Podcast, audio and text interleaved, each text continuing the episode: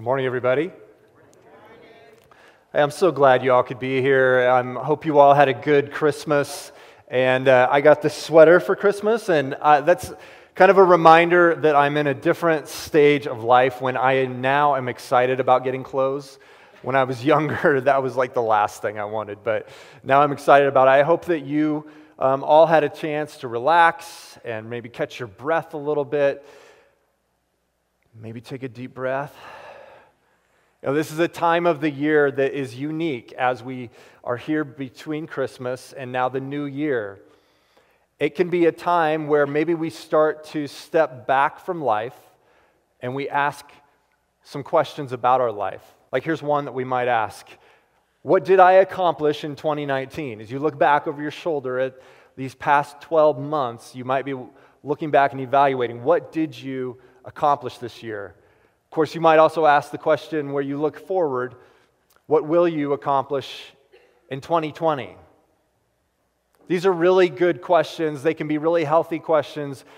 A good practice to get in can be to remember, to evaluate, and then to plan ahead. Those are good things. But I want to just tell you a little bit about me, if I can be autobiographical for a minute. Those questions are actually dangerous for me to ask let me tell you why. Because much of my life is fueled by this desire inside of me to want to make a name for myself. I have this desire to want to be noticed for what I've done. I want you to look at me and say, wow, that was really impressive. People like Augustine long ago and Martin Luther, after him, had this Latin expression that they used that means to be curved in on yourself. It's a life where instead of you being outwardly focused, you are completely internally focused so that everything is about you in your life instead of it being about God and others outside of you. This is what I wrestle with as I seek to make a name for myself. So when I ask those questions about how this past year was and how this next year might go, it's very self focused. Now, again, I don't want to imply or suggest that you have this same problem that I do. But maybe it's worth asking yourself, anyways have you ever wanted to make a name for yourself?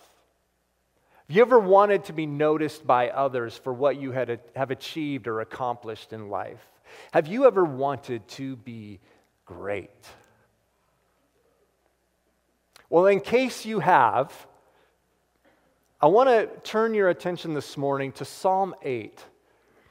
The ancient words of this Hebrew poem have something to speak into our lives today in the 21st century as we get ready to wrap up one year, start another year, wrap up one decade, and start another decade.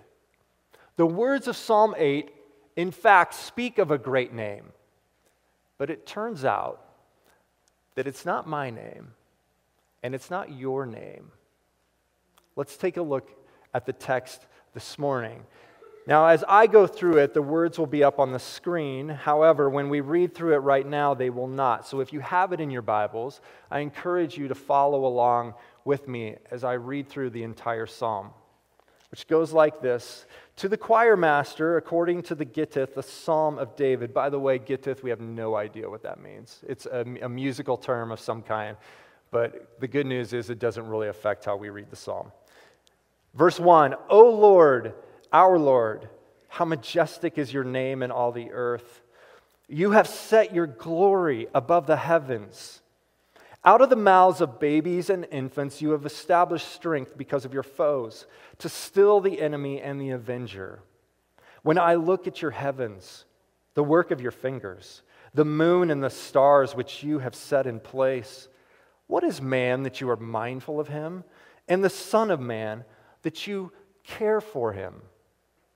Yet you have made him a little lower than the heavenly beings and crowned him with glory and honor. You have given him dominion over the works of your hands. You have put all things under his feet all sheep and oxen, and also the beasts of the field, the birds of the heavens, and the fish of the sea, whatever passes along the paths of the seas. O Lord, our Lord, how majestic is your name in all the earth. Would you pray with me? Father, as we enter into these next few moments of examining what you have written to us, God, I ask that we would hear your voice this morning that these words that are so ancient would have such a contemporary significance into our lives right now, this morning, even as we sit here. Lord, would you speak and would you do your work in our hearts? And may we see, Lord, how your name is truly majestic. And I pray this all in that powerful name. Amen. Well, again, verse 1 starts off, O Lord, our Lord, how majestic is your name in all the earth. If you were with us for the series that we did a while, a while back out of the book of Exodus, then we talked about this word Lord that you see in all capital letters. It designates the word Yahweh, the name that God had revealed himself as to Moses. It means I am. It, it speaks to the, God's divine and powerful presence everywhere. And here David says, Yahweh, our Lord. How majestic is your name in all the earth. You've set your glory above the heavens. There's a literary device going on here that we use today too. It's called a merism. And a merism, an example of that is lock, stock, and barrel. I've searched high and low. For better or worse, for richer, for poorer, in sickness and in health. These are merisms, which they mean that from one extreme to the next and everywhere in between. So, here what we see is that David is saying that God's name is majestic in all the earth. All of the created order, God's name is majestic inside of that. But not only that, it is also that his glory is even above the heavens. The fact that it's above the heavens likely refers to the spiritual realm. So, what David is expressing here is that God's majesty and God's glory are everywhere present. Whether we're in the physical realm, the spiritual realm, or anywhere in between, God's name is awesome. That is where the, we start off here when we evaluate this idea of God's great name. Verse 2 Out of the mouth of babies and infants, you have established strength because of your foes to still the enemy and the avenger. I just got to be brutally honest with you. This verse is really difficult to understand. Uh, you can look at a stack of 10 commentaries and find out that they all agree on the one point about this, which is that it's really difficult to understand. One of the things that's most clear, though, is that when babies and infants are talked about in Scripture, it is usually in the context of oppression Usually, it's when they are being victimized. These people who are the most vulnerable members of humanity are the ones who are being victimized, and out of their mouth comes cries. They are the ones who are entirely unable to defend themselves, to protect themselves, to speak up for themselves. Even the word infants here means quite literally a baby who is nursing. This is a human being who is unable to even provide for itself, to advocate for itself. The most vulnerable members of society are on display here. But then the question is how in the world does that relate to God establishing strength, or as some other translations put it, a stronghold because of your foes to still the enemy and the avenger? That's really where the question lies. That's where the mystery is in this verse.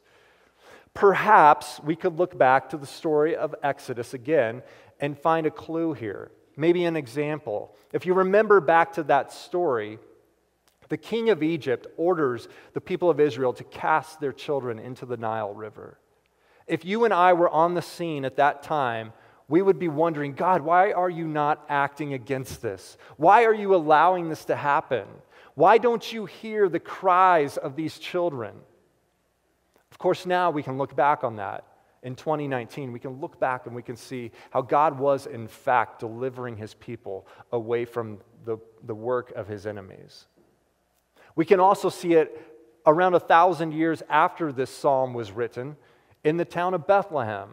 Herod the Great ordering the murder of every boy, baby, two years of age and under. Again, if we were there on the scene, we would wonder, God, why don't you hear? Why don't you listen? Don't you know what's going on?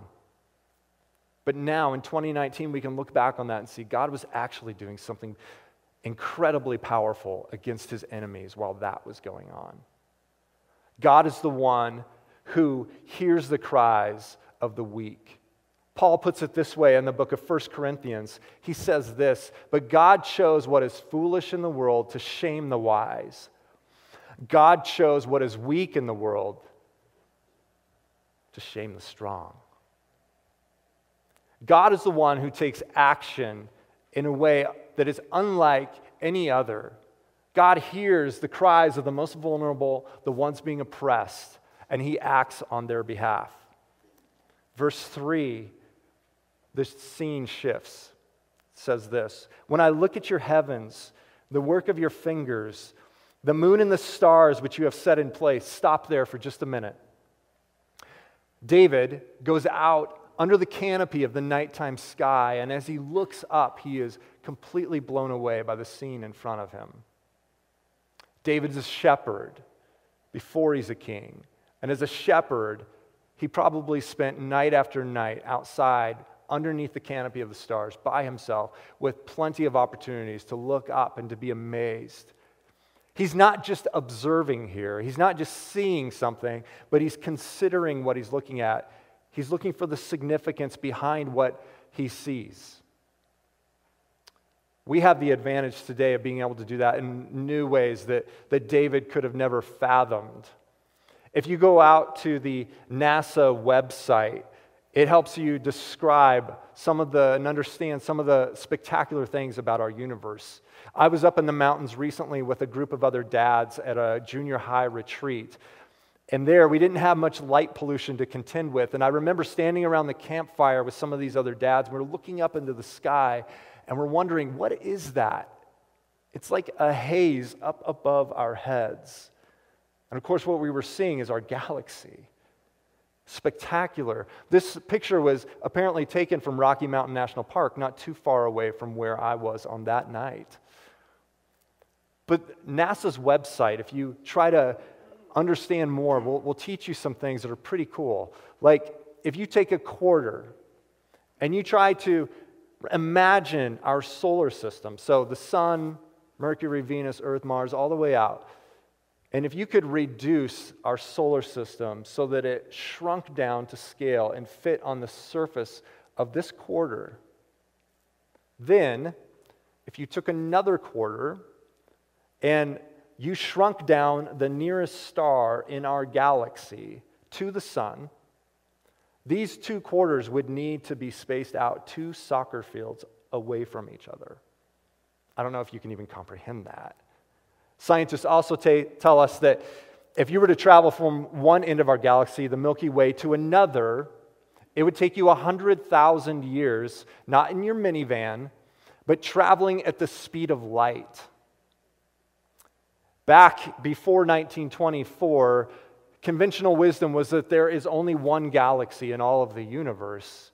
Edwin Hubble, though, presented evidence to the contrary and showed that there are actually other universes out there. In fact, scientists now believe that there are billions and billions of galaxies. Our universe alone may have up to 200 billion stars inside of it. How amazing! Of course, now we, we don't only look out from the earth at the universe, but we can look back at the earth. Back in 1968, on Christmas Eve, the astronauts of Apollo 8 snapped this picture called Earthrise, very famous picture from the 20th century. Shows us how beautiful and apparently delicate our planet looks from that perspective. Then in 1990, on Valentine's Day, I don't know why it's always a holiday, but on Valentine's Day, Voyager 1 was turned around at the request of Carl Sagan, the astronomer. to take a picture of the Earth from a cool 4 billion miles away from the planet. And our precious Earth is just a tiny speck on the screen in this shaft of light. Here's what Carl Sagan has to say Who are we? We find that we live on an insignificant planet of a humdrum star lost in a galaxy, tucked away in some forgotten corner of a universe in which there are far more galaxies than people. Have you ever heard this before? Can you relate to this before? Or now, even? Here's what David says David has no problem ascribing the majesties that he sees before him to God. He says that they are the work of God's fingers. But then the question comes to mind when I look at your heavens, the work of your fingers, the moon and the stars which you have set in place, what is man that you are mindful of him, and the Son of Man that you care for him? Who are we, God? This is what I mean when David is considering. He's not just looking at it, he's not just stargazing, but he's looking at the meaning behind it. Again, from Carl Sagan, this is the meaning that he saw when he looked back at the earth. Our posturings, our imagined self importance, the delusion that we have some privileged position in the universe are challenged by this point of pale light. Our planet is a lonely speck in the great enveloping cosmic dark. In our obscurity, in all this vastness, there is no hint that help will come from elsewhere to save us from ourselves. Have you ever felt this way? Like, God, how in the world, if the universe is so big, so vast, so incomprehensible, then I must be very very small. Maybe you feel this way because there are 7.8 billion other people on the planet. Maybe you feel this way because life is so short. It feels as though people are here today and gone tomorrow. What is man that you are mindful of him? The Son of Man that you would even consider him or care for him? This word here is a feeling that we can all feel. God, if everything is so vast, why would you even think of me? Really, what it comes down to is how insignificant I feel. The dictionary defines that this way too small or unimportant to be worth consideration. Maybe that's you this morning. Or maybe that's someone you know. I'll just be completely open with you. I feel this from time to time as well. God, how could my life have such significance? And what you do in that moment and in that place is so critical. How are we going to respond when we feel this way? This encounter with reality? How are we going to respond? Because that is a critical question, maybe one of the most critical questions that we need to find the right answer to.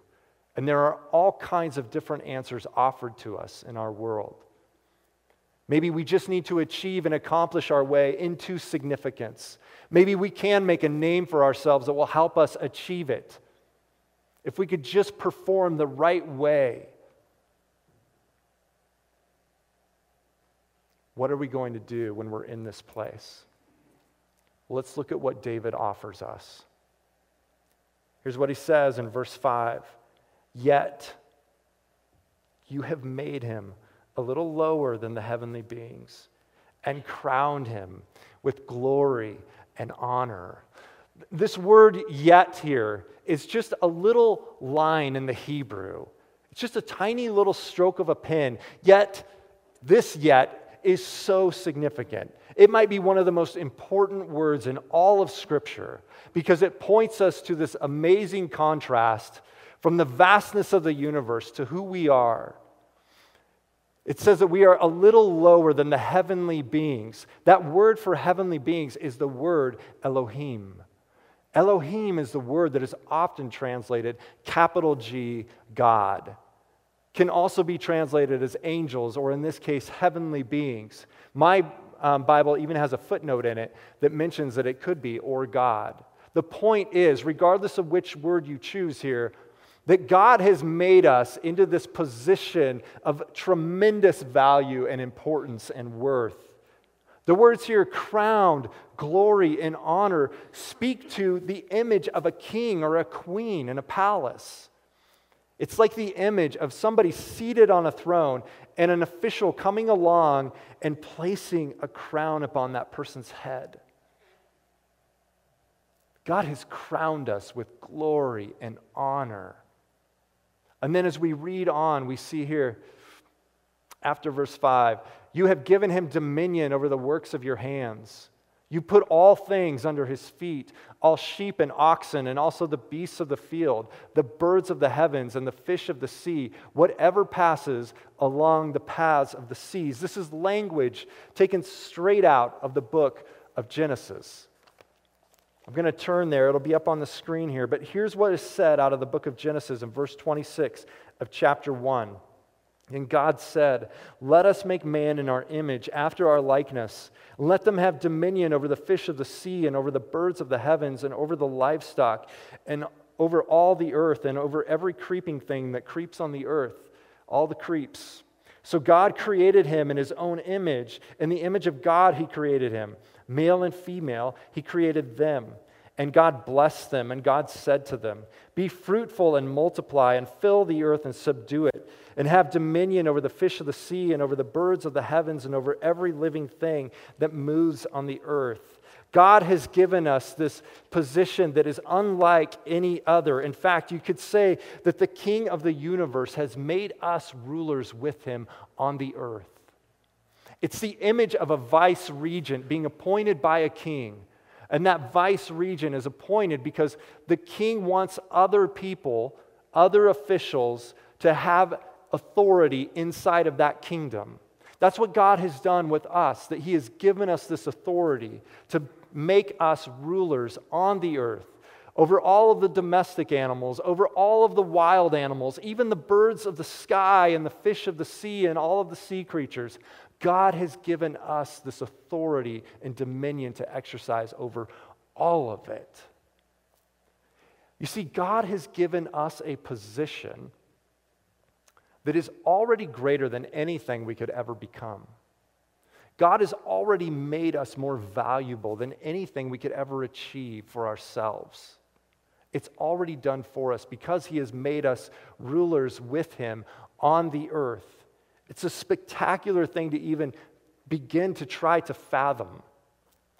There are some implications of this. For example, in the way that we exercise our role as the ones who rule on earth.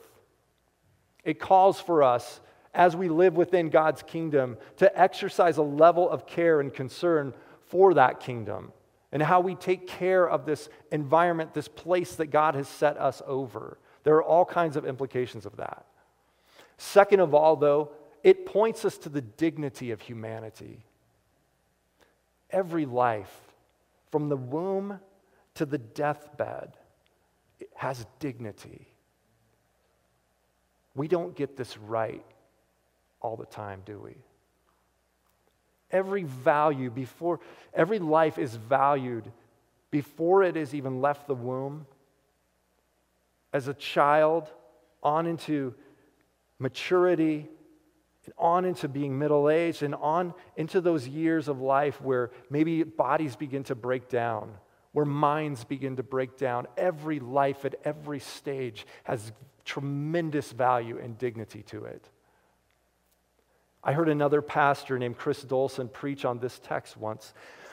And he did this that I thought was so important. I wanted to share it with you because he, he pointed back to this image of all of the stars and how valuable they are. And we, we could look at the stars and we could say, wow, what a spectacular scene.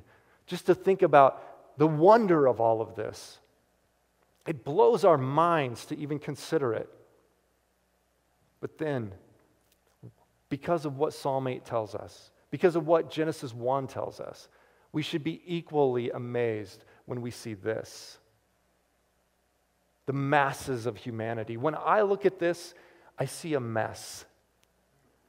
But when God sees this, he looks at his creation, his vice regents, the ones he has set to rule on the earth. And it should be equally amazing to us.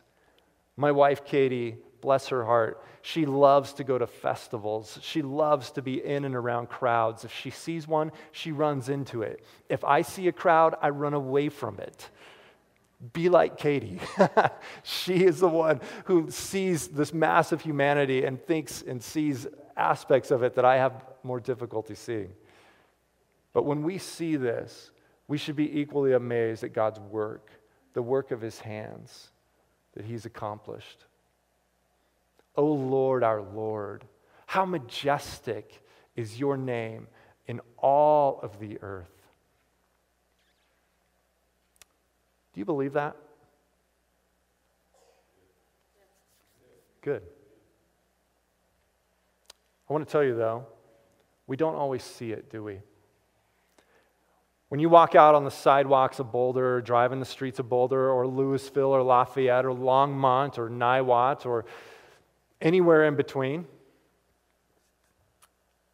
is God's name majestic in that place in a way that you can see and experience and be reminded of? What about in your workplace, at the office on a Monday morning? Is God's name majestic there? What about in your homes? Is God's name majestic there all the time? I can tell you, I have moments in my home where it makes you wonder. See, as I look at this psalm and I try to put it up against the reality that I experience on a day to day basis, I notice that there's a little bit of a difference or a gap between what this psalm claims and what I experience on a day to day basis. When I look and I, I hear about the stories that happen around our world, and I, I know that out of the mouth of babies and infants are coming cries today, just like they were back in this day. And I don't see this kind of justice being done on their behalf. When I look out and I, I look at the animals that we have been set over, I hear messages in our culture about how we are just like the animals. And we live just like the animals. In fact, we should follow our instincts just as an animal might, because we are no different than them.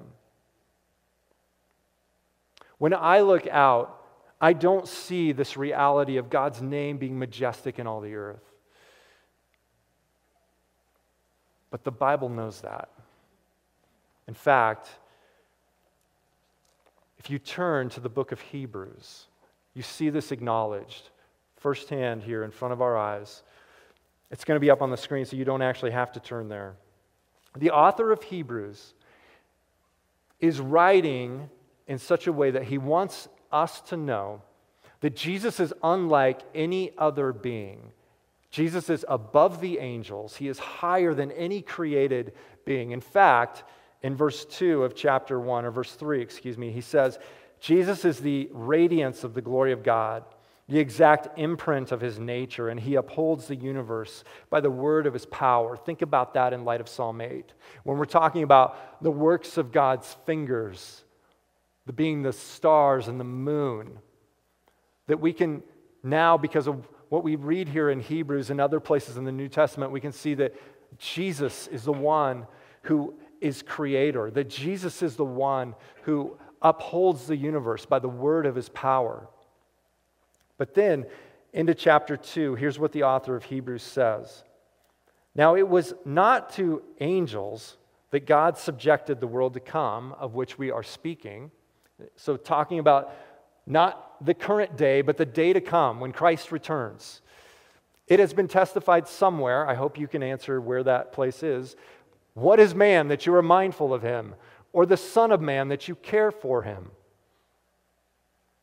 You made him a little for a little while lower than the angels. You have crowned him with glory and honor, putting everything in subjection under his feet.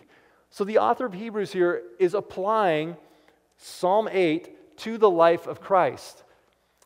Now, in putting everything in subjection to him, he left nothing outside his control. Jesus has sovereignty and dominion over all things. And here's where our hope comes from as we experience a reality that can seem out of step with what the psalm tells us. He says, At present, we do not yet see everything in subjection to him. Amen? When we go out into the streets, when we go into our workplaces, even in our homes sometimes, we notice that what Psalm 8 tells us is sometimes different than what we're actually experiencing in the real world. So we don't yet see everything in subjection to him, but we see him, Jesus, who for a little while was made lower than the angels, crowned with glory and honor because of the suffering of death, so that by the grace of God he might taste death for everyone. The most fitting way we can end this service is by taking communion, and that's exactly what we're going to do in just a moment. What this text is showing us is that by the death of Christ, we know that Christ is coming back to make all things right in our world that would oppose this image and this, this picture of what God has created us to be. Do we know that God has made us to be rulers on the earth? Yes. But do we now live in a world that is frustrated by sin because of that? Yes. We experience great difficulty in trying to live into who God has made us to be. We don't see it when we go outside of these walls often. But we know by faith in what Christ has accomplished through his death that when he returns, we will fully live that out without the hindrance of sin in our way. We will get to experience what it means to live in the reality of being God's image bearers, to rule and to reign with Him in a creation that has been made new. That's what we look forward to. And this time of year where we stand between the Advents, the Advent when Christ came to die, and the Advent when He returns to rule and to reign on the earth alongside of him, we get to also enjoy that privilege as well, where we live into and experience the full reality of Psalm 8. So, as we take from the bread this morning, and as we take from the cup this morning, I pray that we would all have a sense of gratitude of what Christ has accomplished on our behalf so that we can live into who he has made us to be. I pray that that is our experience this morning as we do that. If you are helping with communion, I'd like to invite you to come forward and let's pray.